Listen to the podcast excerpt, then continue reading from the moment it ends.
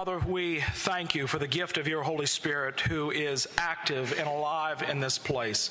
And so, Lord, that you would manifest yourself to us even when the circumstances of life cloud our vision. In Jesus' name, amen we hear from John's gospel this morning uh, the remarkable miracle of Jesus changing water into wine. And this is Jesus' first miracle. This is the way he decides to inaugurate his ministry. Now, I say it's a remarkable miracle, uh, but it's not as big a miracle as he's going to do. You know, it's, it's not raising anyone from the dead. Uh, it's not walking on water.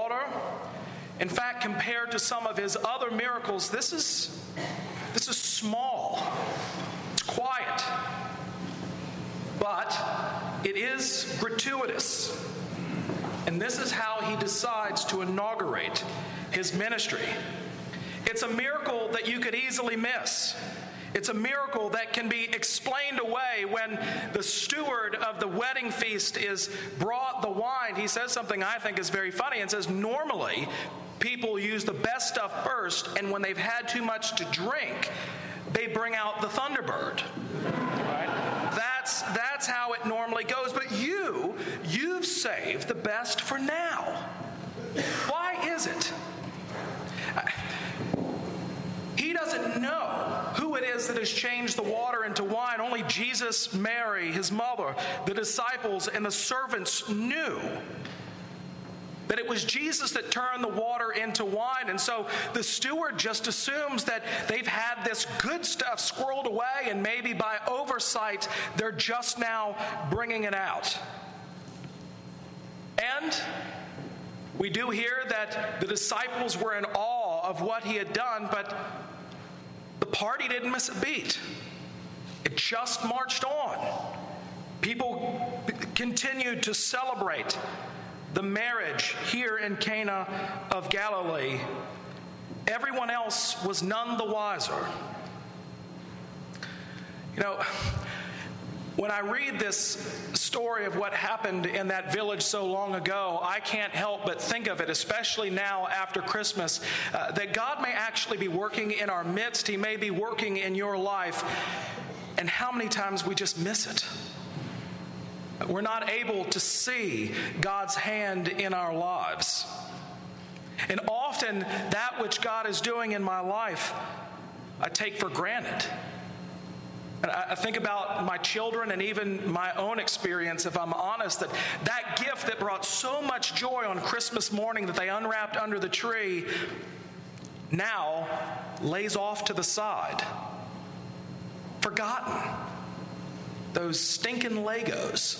Uh, do you know that Legos actually have now made a slipper for parents so that you don't have to step on them? Uh, because forget cleaning them up, they're everywhere.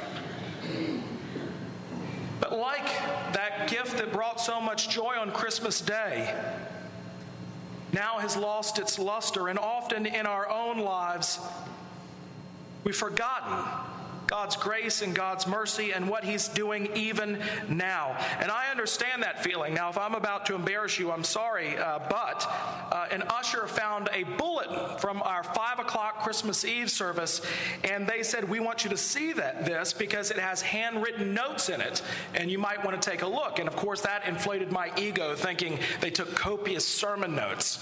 Uh, but in it, it said, uh, obviously, a conversation between a husband and a wife quote, This is going way past six o'clock. I just want to go home, take my meds, and go to bed. Well, if that's you, um, don't we all know the feeling? Don't we all know the feeling of just wanting to go home and get into bed? Now, like this miracle, in the moment, it's easy to miss what Jesus is doing around us. Even in the midst of a joyous, beautiful, raucous, wonderful five o'clock Christmas Eve service, many of us are thinking of what's coming down the road. In the moment, you might miss it. And many of us are always trying to either live in the past or live in the future, but very rarely live in the now. We always think back to happier times. We look forward to happier times. We were ministering to a family, Lauren and I, who had a senior in high school who was a very unruly girl. And so we and another family were speaking with this family, and one of the parents said in exhaustion, Well, next year she goes off to college. So what's the point in doing anything now? And the other mother said, You hold on to your daughter as tight as you can and as long as you can because you have her right now. We forget that God is working now. And we too take for granted his fatherhood to us in the same way we take for granted our own parents as when we were children and maybe even now. You know who doesn't take for granted the now? Who doesn't take for granted you? Who is interested in these little things? Jesus. We read in verse 11 This, the first of his signs, Jesus did at Cana in Galilee and manifested his glory, and his disciples believed him. John uses the word signs, not miracles. Miraculous, yes, but they, they are signs that point to something, or rather, someone. Everything that Jesus does is meant to point to Him. Whether your circumstances seem to be raining blessing or even curse, we are forever being pointed to the author of our salvation. John doesn't uh, mention uh, the fact that these jugs that were turned into wine were meant to hold water for Jewish rites of purification. That is, that if you contracted something that would make you unclean, uh, there were ritual washings that you would go through, and it was pure, uncolored water. And that's what these jugs were used for, these large stone jars. And John brings this to our attention uh, because he wants to make a point. This water, this water that would make you temporarily clean and able to stand before the presence of God has now been changed into wine. And there will come a day when the cup of salvation shall run, be running over.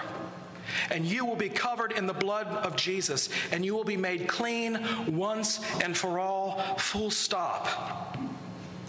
It is no temporary blessing to be repeated, but a once and for all sacrifice, oblation for the satisfaction for the sins of the whole world. And yet, even that remarkable miracle of our own salvation, how often we take for granted that what God has done in Jesus Christ. We explain away God's gifts, they become commonplace. We're like the revelers at the wedding feast. Yes, yes, Jesus died for me. But it fails to move us in the way that it did when we first heard the message of salvation. A friend of mine uh, in ministry, he and his wife have three children of their own, uh, but they've adopted two from China. And uh, the first child they adopted had cleft palate and cleft lip, and the other had a cleft palate. And when they went over to China to get their new baby girl, uh, just a couple months old, uh, when they were over there, uh, for the first time, they were able to take her out of the orphanage and walk with her in the streets of that bustling Chinese city. And as they walked, they were going through an area of the stores, and if you've ever been to China, this is how they sell you. They have normally two young, attractive women standing outside of the store, and their whole job is to get you inside. So they'll say anything really to get you inside. And once you're inside, if you have something in your hands, you've bought it. Uh, now it's just a matter of negotiating the price. And so as they're walking down the street with their three children and their new uh, adopted baby daughter, uh, one of these ladies outside of the shop said to them, Oh, Americans, what a beautiful family. Look at these handsome two young boys and this beautiful uh, sister uh, of maybe she was maybe 12 or 13 at the time. And what a lovely family. And then her eyes fell upon the little baby with the cleft palate and cleft lip, and she went silent. And she asked them, Are you Christians? And they said, Yes, we are. And she said, Only Christians take the bad ones. My friends, only Jesus takes the bad ones. He is the only one who can take you and make you clean and give you joy. Not joy that is over when the party ends, but joy everlasting that is sustained and rooted in Him. And you may say, Andrew, I'm in a very dark place right now, and I don't feel the joy of the Lord. The hymn that we sang early in the service, written by William Cowper, you may not know this, but I talk about it a lot. But William Cowper suffered from insanity, insanity his entire life, and he was driven to such despair that he was often institutionalized and, in fact, died in a mental institution. And a man who struggled his entire life with insanity and depression wrote these words fearful saints, fresh courage take. The clouds ye so much dread are big with mercy and shall break in blessings on your head. No matter where you are, who you are, what you've done, where you find yourself in life, God's grace is sufficient for you even now. And so this morning, let's stop and think upon the goodness of the Lord Jesus, his great love for you, his provision for you in dying for you. And may God the Holy Spirit rekindle in us the fire of his love, which often seems like it's about to go out, and experience the joy of him who is concerned even in the littlest of things in changing water into wine for us. Amen.